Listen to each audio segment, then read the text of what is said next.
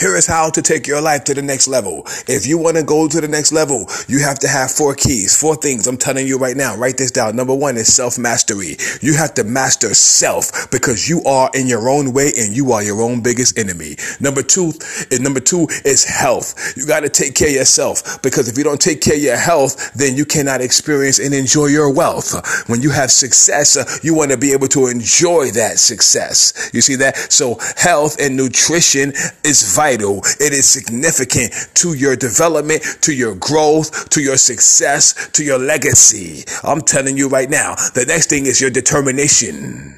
You must be determined. You must be focused. And lastly, you must be relentless. You must be relentless. Don't take no as an answer. You must keep pushing, keep pressing, keep pursuing, keep grinding, keep studying, keep pushing hard because life is hard and it will not come easy. And that's how you will succeed. And I'm gone.